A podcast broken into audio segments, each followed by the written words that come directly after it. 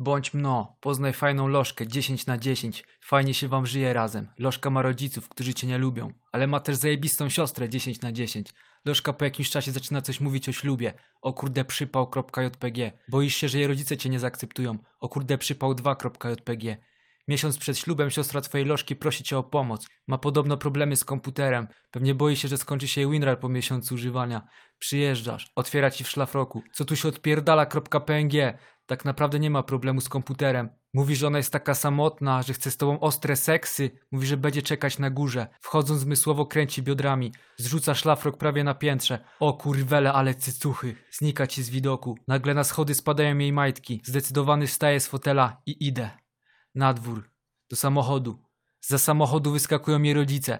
Mówią, że jestem jednak idealnym kandydatem na męża ich córki. O kurwa, dobrze, że gumki trzymam zawsze w samochodzie. Jednak profit.